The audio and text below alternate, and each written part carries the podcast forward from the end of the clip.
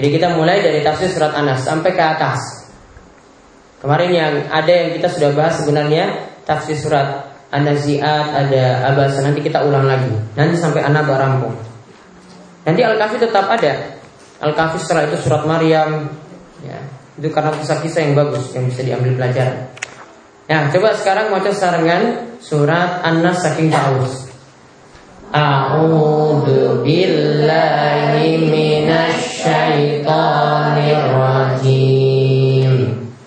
Bismillahirrahmanirrahim.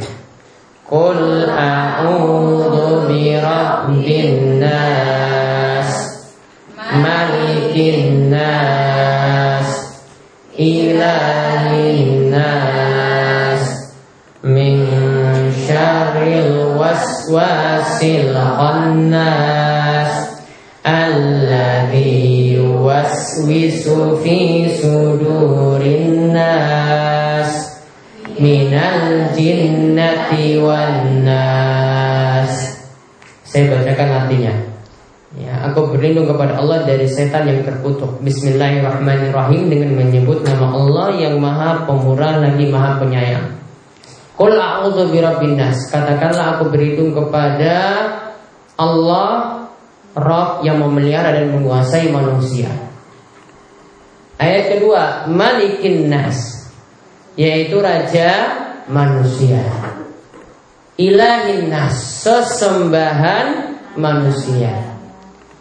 Min syarril waswasil khannas, dari kejahatan bisikan setan yang biasa tersembunyi. Alladzi iwaswisu fi sudurin nas yang membisikkan kejahatan ke dalam dada manusia. Minal jinnati wan nas. Dari setan itu dari golongan jin dan manusia. Maka kita lihat sekarang catat faidah nomor satu.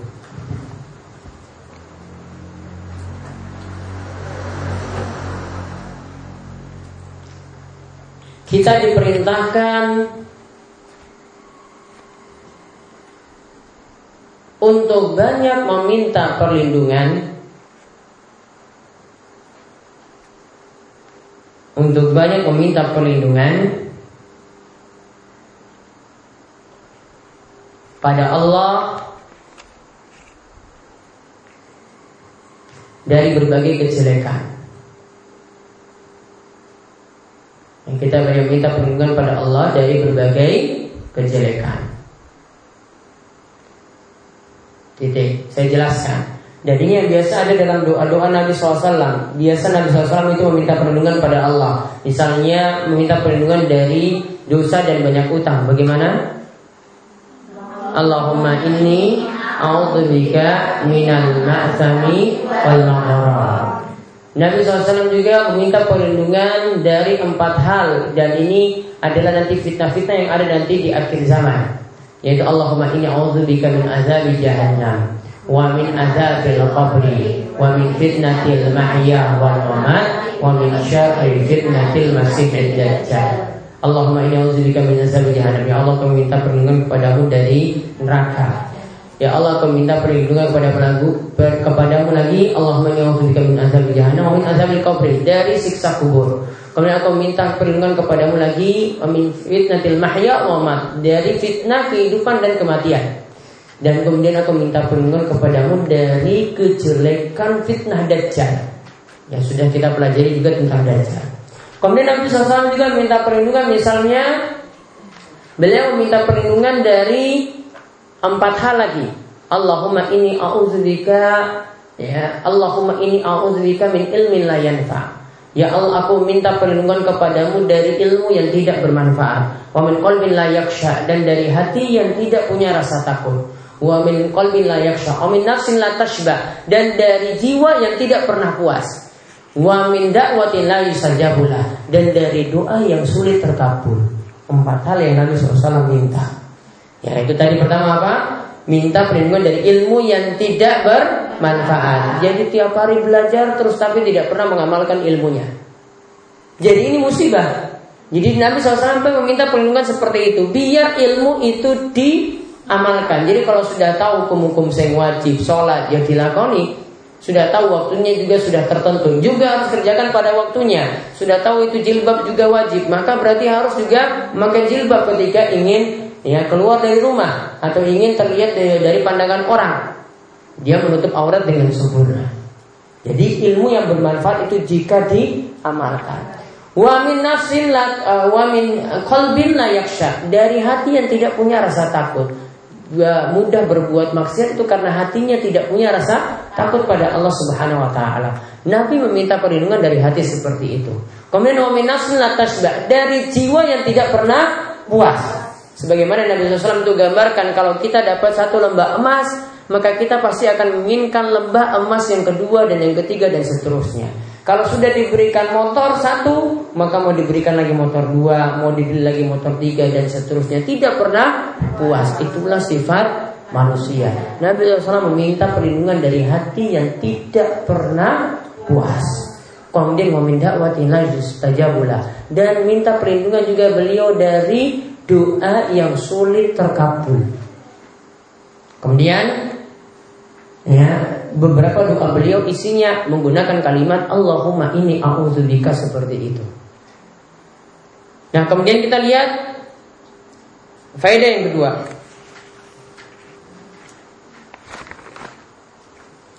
Allahumma qul a'udzu birabbin nas. Ya, faedah yang kedua, Allah itu adalah Rabb manusia. Allah itu Rabb manusia. dan juga Malikin Nas, raja manusia. Dan juga Ilahin Nas dan juga sesembahan manusia.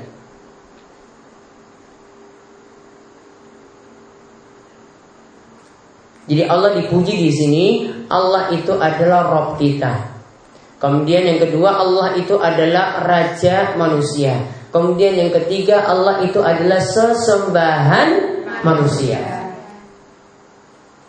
Pengertian Allah sebagai Rob dilanjutkan. Pengertian Allah sebagai Rob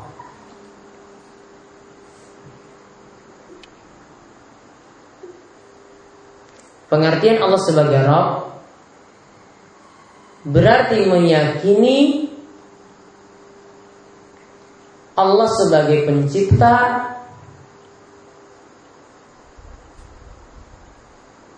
pemberi rizki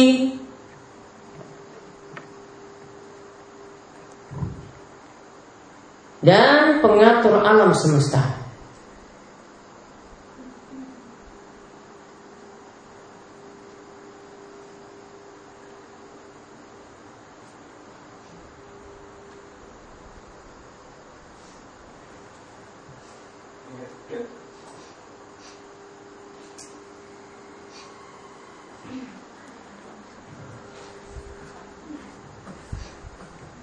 Ya, Allah itu sebagai apa? Pencipta, pemberi rizki dan pengatur alam semesta. Allah pencipta sudah jelas, maka tidak ada yang menduakan Allah dalam mencipta. Allah pemberi rizki juga sudah jelas. Tidak ada yang memberi rizki kecuali Allah Subhanahu wa taala.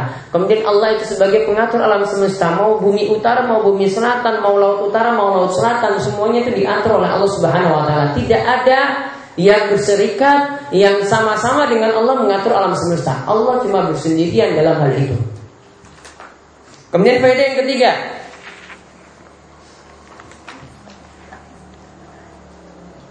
yaitu kita diperintahkan meminta perlindungan pada Allah dari setan. Kita meminta perlindungan pada Allah dari setan. Di mana setan itu adalah pokok segala macam kejelekan. Di mana setan itu adalah pokok segala macam kejelekan.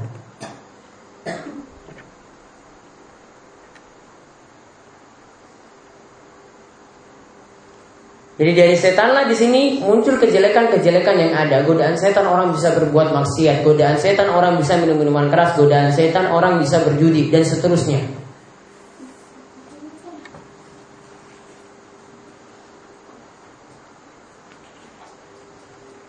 Kemudian faedah yang ke empat.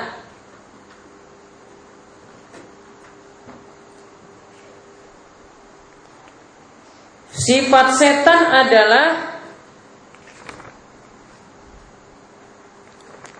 selalu memberikan was-was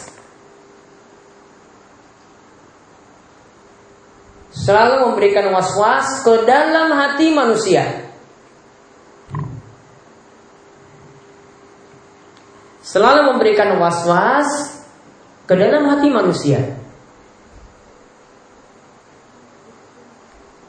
Bentuk was-wasnya adalah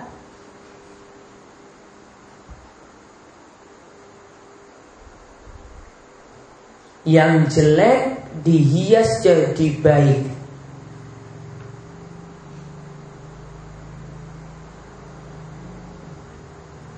dan yang baik dihias jadi jelek.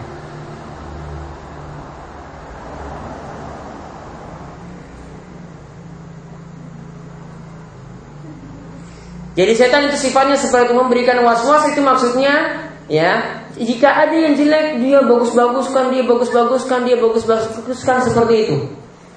Maka setan itu awalnya itu menggoda. Sudah, kamu SMS-an saja sih dengan laki-laki itu, lama-lama digoda lagi, digoda lagi, digoda lagi, akhirnya bisa selingkuh.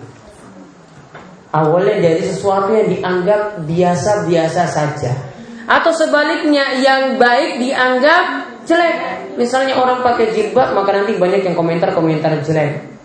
Ya, ada yang ingin menutup aurat nanti dianggap lagi orang yang jelek seperti itu, dianggap teroris lah, dianggap orang yang seram lah dan seterusnya. Setan menggoda seperti itu. Kemudian yang ke lima.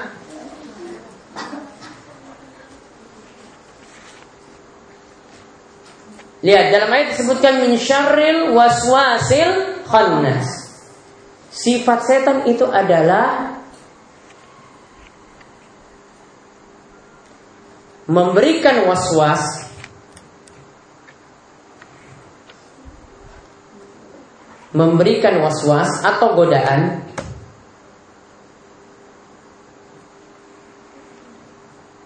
ketika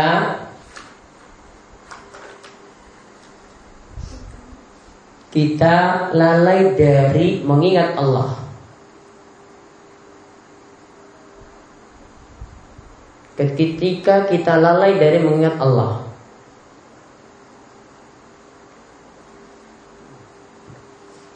Kemudian titik dan setan punya sifat khannas. Dan setan punya sifat khannas.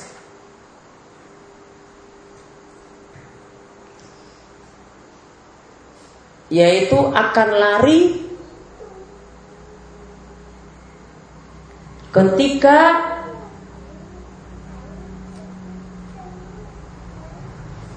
manusia itu mengingat Allah. Yaitu setan akan lari ketika manusia itu mengingat Allah. Jadi pengertiannya ya min syarril waswasil khannas setan itu memberikan waswas yang jelek ya ketika orang itu lalai. Jadi kalau orang itu tidak pernah sholat maka lebih senang digoda oleh setan tidak pernah mengingat Allah maka lebih senang digoda oleh setan. Ada yang sering kesurupan itu di antaranya tidak mau mengingat Allah. Namun kalau dia itu mengingat Allah maka setan itu akan khannas. Khannas itu artinya apa tadi? Lari atau menjauh dari orang yang mengingat Allah.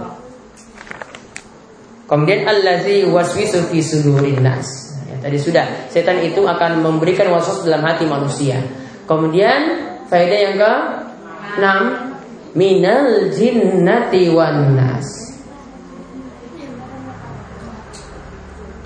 Was-was setan bisa jadi dari setan manusia dan bisa jadi dari setan jin.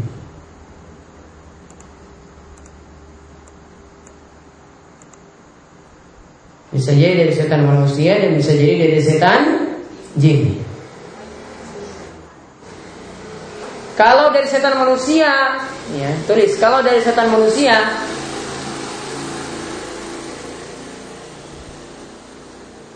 berarti menunjukkan sifat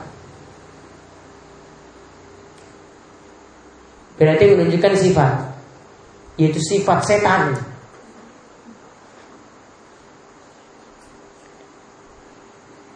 Ya.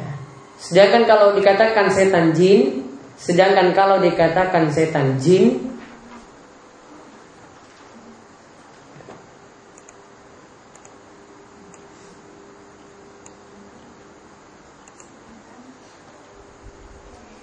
Berarti setan yang berasal dari kalangan jin dan itu adalah jin yang jelek. Berarti berasal dari, berarti berasal dari setan dari kalangan jin. Dan itu adalah jin yang jelek.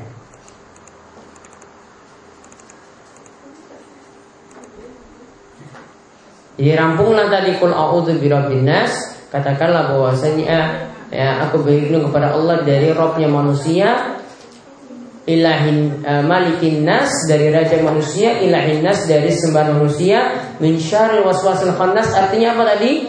Dari waswas yang diberikan setan. Waswasnya apa tadi bentuknya? Yang jelek dibuat jadi baik yang baik dibuat jadi jelek. Ya jadi buruk kemudian dia juga sifatnya setan itu khannas khannas maksudnya apa lari ketika manusia itu mengingat Allah. Ya, kemudian dikatakan lagi terakhir allazi wasisu fi setan itu menyerang hati manusia minal jinnati wan nas dan setan itu berasal dari kalangan jin dan manusia. Kalau dari kalangan manusia berarti itu menunjukkan sifatnya adalah sifat setan. Namun kalau dari kalangan jin berarti ada jin itu yang disebut setan yaitu dari jin-jin yang jelek. Nah itu saja yang kita bahas pada kesempatan malam hari ini. Monggo jika ada yang ingin ditanyakan. Baik, sini ada pertanyaan dulu pertama Bagaimana jika lebih dari 40 hari tidak mencukur bulu ketiak atau bulu kemaluan Karena pendek dan tidak mengganggu Hukumnya makruh kalau tidak mengganggu Kalau sudah mengganggu hukumnya wajib Ya, Kalau tidak mengganggu tadi Hukumnya makruh kalau dibiarkan. Namun kalau sudah mengganggu buat risik ya buat tidak tenang maka mencukurnya ketika itu atau mencabutnya atau memotongnya ketika itu hukumnya wajib. Ada yang lagi yang ditanyakan? Ya belum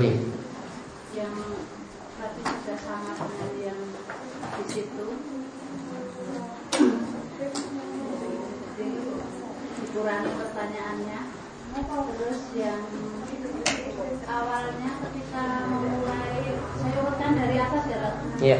Dari memulai Ustaz memulai setiap ceramah uh, dengan doa itu doanya yang saya dipakai macam apa saja yang, yang penting doanya doa kebaikan. Ada yang itu zikir, itu tidak. Yang doa yang tadi misalnya Allahumma inni أعوذ بك من علم لا ينفع من قلب لا يخشى من نفس لا تشبع من دعوة لا يستجاب له itu bisa itu mukaddimah di awal memuji Allah dan syahadat baru sholawat baru saya masuk doa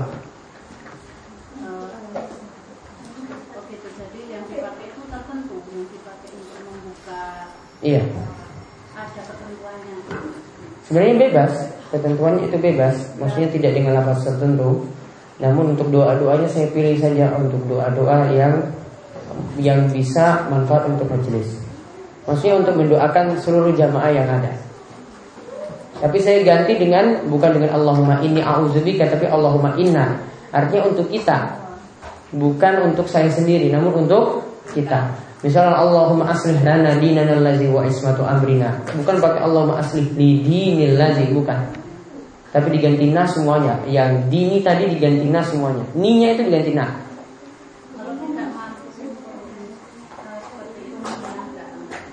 Hmm.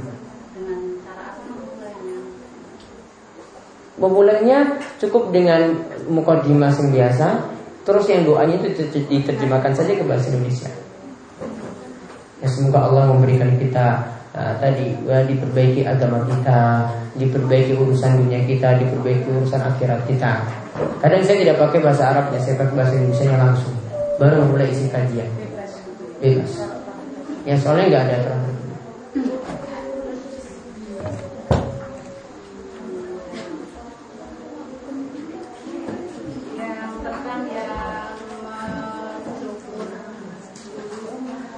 yang mencukur bulu kemaluan, bulu ketiak itu hanya laki-laki eh, hanya perempuan dan laki-laki berlaku untuk semuanya kecuali untuk kumis dan jenggot tadi khusus untuk itu khusus untuk laki-laki. terus yang kaitannya dengan siwak ya. Siwak, ya. Teh, makan teh Hmm. dilarangnya kapan? Dilarangnya ya asalnya boleh makan. Namun kalau masalah bau mulutnya itu dihilangkan itu saja. Gak ada larangan untuk makan tuh gak ada. Nabi SAW cuma bilang kan kalau mau masuk kalau mau pergi ke masjid itu bau mulutnya dihilangkan. Artinya makannya itu tidak dilarang. Namun ketika mau berangkat sholat atau mau melaksanakan sholat bau mulutnya itu yang dihilangkan. Sikatan dulu seperti itu. Gak hilang juga, ya. Hmm. Siwak tadi lebih hilang. Namun kalau itu ya sudah lakukan semampunya biar hilang. Boleh. Namun kalau saya sendiri saya nggak suka makan pete. Biasanya saya pinggirkan sendiri petenya. Nggak termasuk, nggak termasuk makanan makruh. Makruhnya itu ketika mau sholat masih ada bau mulutnya. Makannya tidak makruh. boleh makan. Saya tanya dengan masuk dengan siwak ya. Kalau tadi kan ditentukan lima ketika wudhu, sholat, membaca Al-Quran, dan lima itu. Berarti kalau pernyataan dokter yang mengatakan bahwa sikat itu malam hari dan Itu kan sikat gigi bukan siwak. Kan saya tetap katakan di awal siwak yang kita bahas. Kalau kita tidak dapati siwak baru ganti pasta gigi. Namun yang setelah setelah itu saya bahas disunahkan pakai siwak bukan disunahkan pakai pasta gigi. Disunahkan pakai siwak dalam lima waktu. Namun kalau kita tidak dapati tadi boleh pakai pasta gigi. Yang penting kan tujuannya bau mulut itu hilang. Namun apakah di situ ada larangan kita kalau sikatan pagi hari dan mau sebelum tidur itu terlarang? Tidak. Namun tempat yang tadi lima tadi itu yang paling utama. Mau pagi hari, mau sikatan ya boleh. Mau sebelum tidur, mau sikatan juga boleh. Dari sisi kesehatan ada manfaat, boleh dilakukan. Ya maksudnya kalau Ustadz itu kalau apa ya yang yang diganti dengan pasta gigi kan? Hmm. Nah, kalau nggak ada sikatnya kan?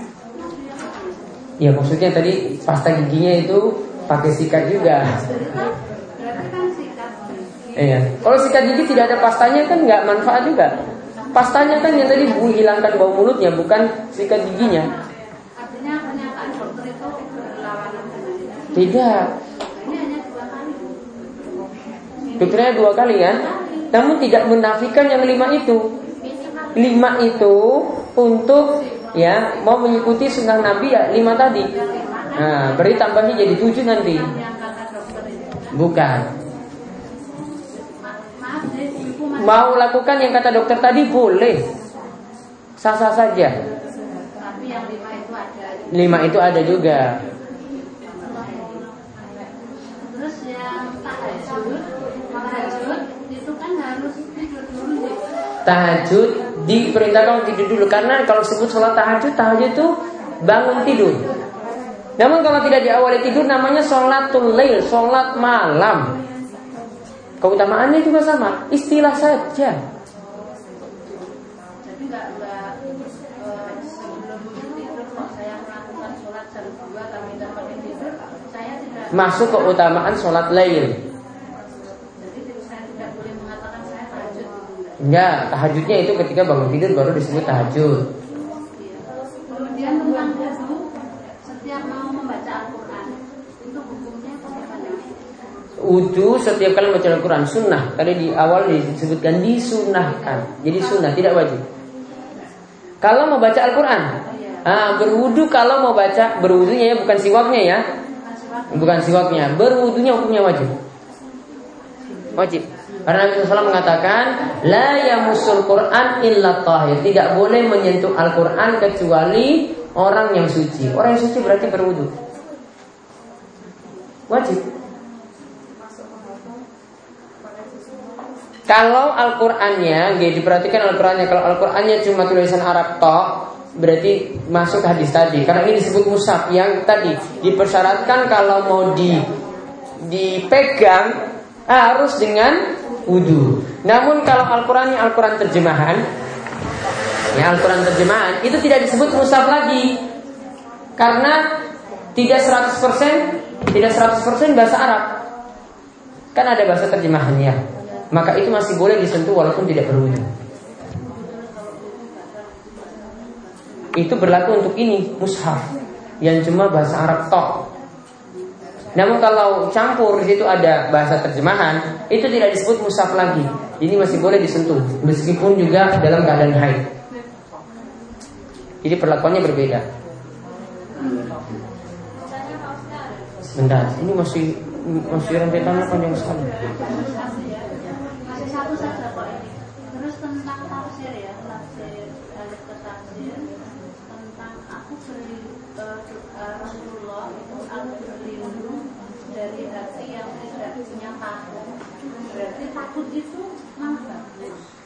Takut pada maksiat bagus.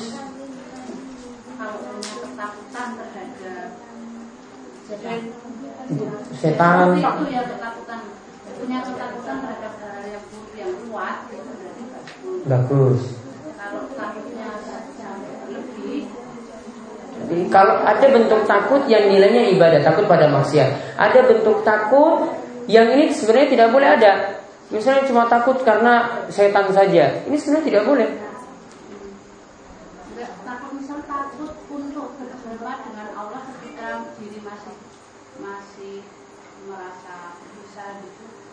Nah, ini tidak ter, ya. itu tidak tercela, itu terpuji. ya. Hmm. Ada lagi? Ya.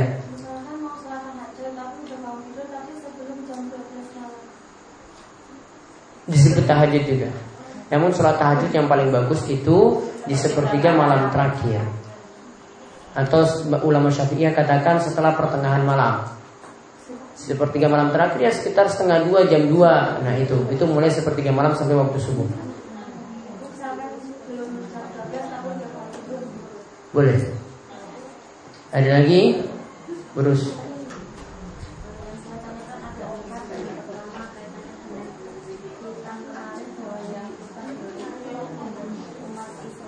Ya.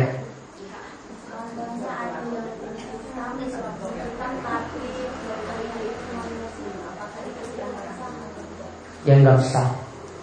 Yang penting dilakukan hitam ketika itu. Tidak dipersyaratkan yang potong harus muslim.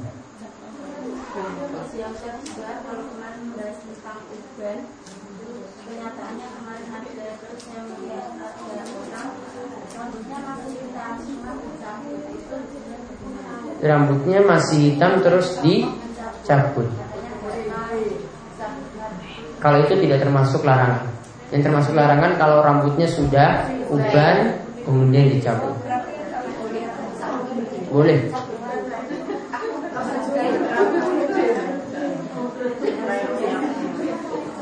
Kemudian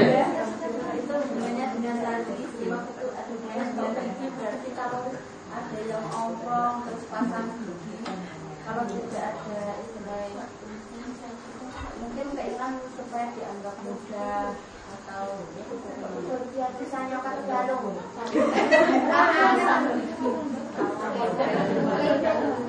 jadi dia pasang gigi. Mungkin menganggap juga yang satu nasi untuk eh, kepentingan makan. Kalau untuk kepentingan makan itu yang dibolehkan, namun kalau cuma untuk kepentingan berhias diri tadi tidak boleh.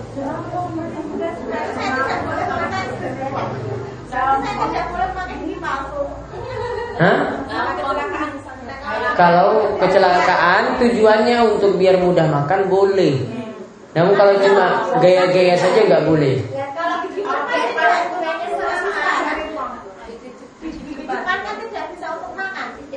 Iya kan berarti kaitannya dengan makan kan? Ya berarti masih boleh.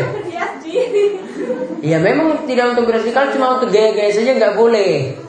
Karena ada tujuannya untuk biar mudah makan. Boleh.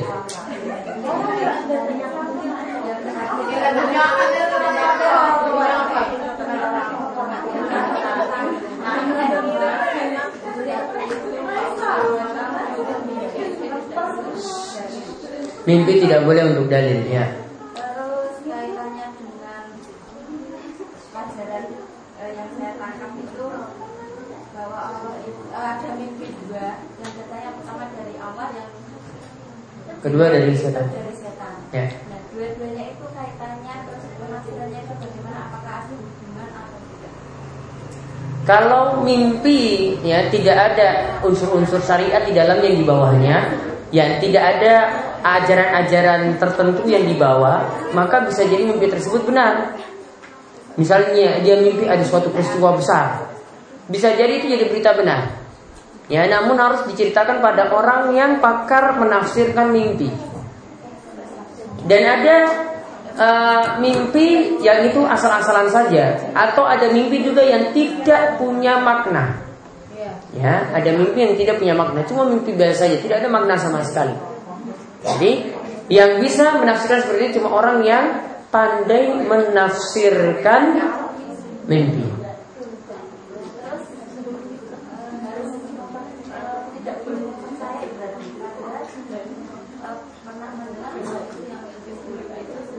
Kalau mimpi buruk tidak boleh diceritakan.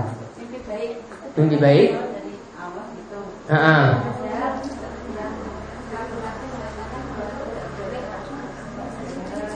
Menceritakan mimpi. Hmm, satu sisi dikatakan tidak boleh mempercayai mimpi. Ya. Terus satu lagi seperti itu.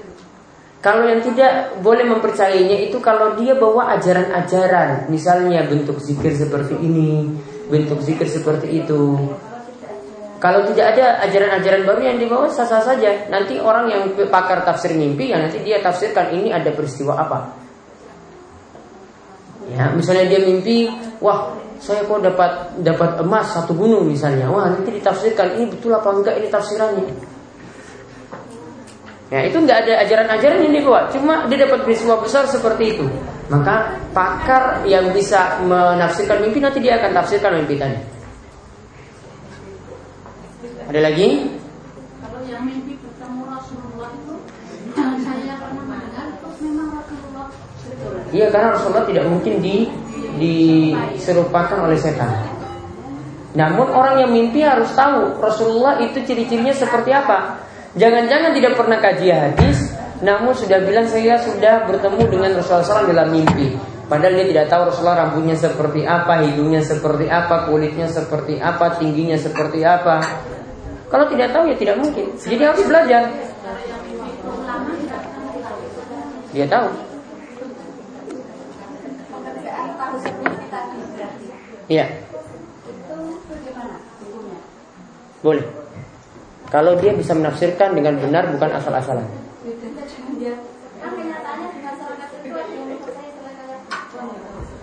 Kalau dukun tidak, ini bukan dengan dukun. Dia dari peristiwa-peristiwa yang ada, dia memang bisa tafsirkan ini maksudnya apa.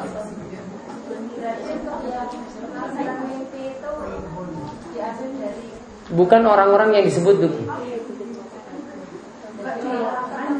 Hah? Bisa para ulama yang mereka biasa menafsirkan mimpi. Iya. Ulama ya, ulama ya. Iya. Sudah? Hah? Baik ini? Ya ulama, ulama yang aman. Bukan sembarang orang. Ada? Jadi?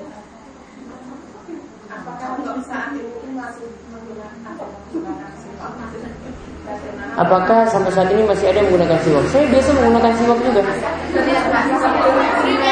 Tapi nggak ada kemarin cari di Jogja ini yang kualitas bagus tidak ada. Nanti besok kalau.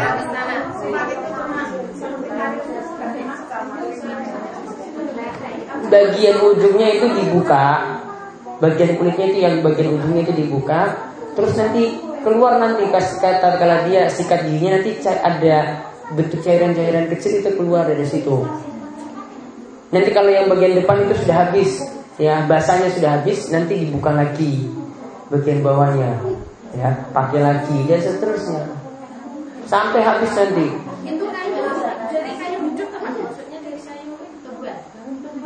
dari kayu yang khusus dari kayu siwa. Gak ada kayunya di sini kan?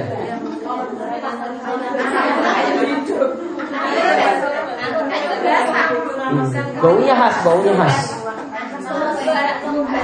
Ada pasta gigi siwak itu cuma mengambil dari sarinya siwak saja, bukan semuanya. Iya, cuma pasta gigi siwak gitu tulisannya. Cuma ambil sedikit saja dari siwak. Ada lagi? Ya.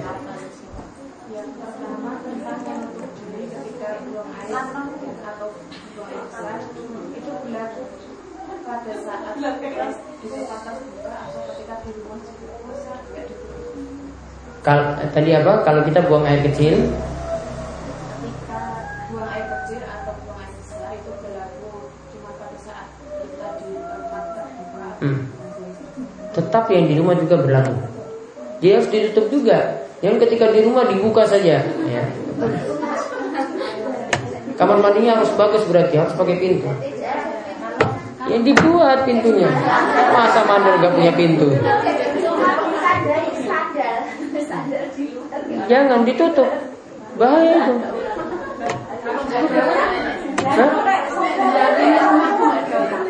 Tetap harus ditutup.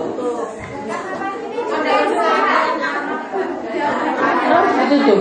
Jangan punya keyakinan wah ini biasa nggak ada orang. Jangan nanti tiba-tiba ada yang nongol itu gimana coba? Nah kalau di hutan beda. Ini di rumah sendiri loh yang kita bahas tadi.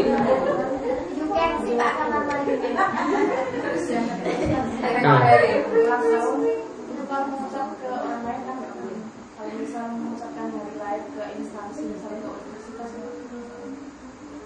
Wah ini masalah lembaga lagi. Sudah mereka mau rekan itu ya terserah. Mau melakukan dia natalis ya Atau apa gitu terserah. Ya tidak perlu aja lah. Hadir saja makan-makannya gitu Gak usah ucapkan Hah? Orang-orang saya nggak tahu maksud mereka membuat itu seperti apa.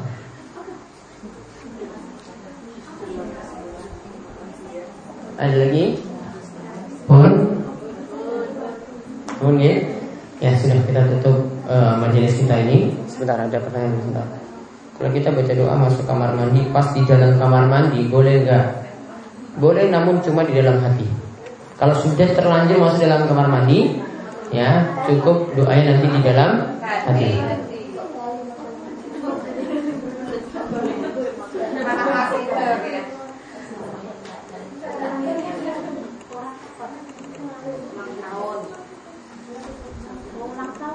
Ya sudah ya. Kalian doa kepada majelis semoga subhanallahumma bihamdika asyhadu an la ilaha illa anta astaghfiruka wa atubu ilaik. Assalamualaikum warahmatullahi wabarakatuh.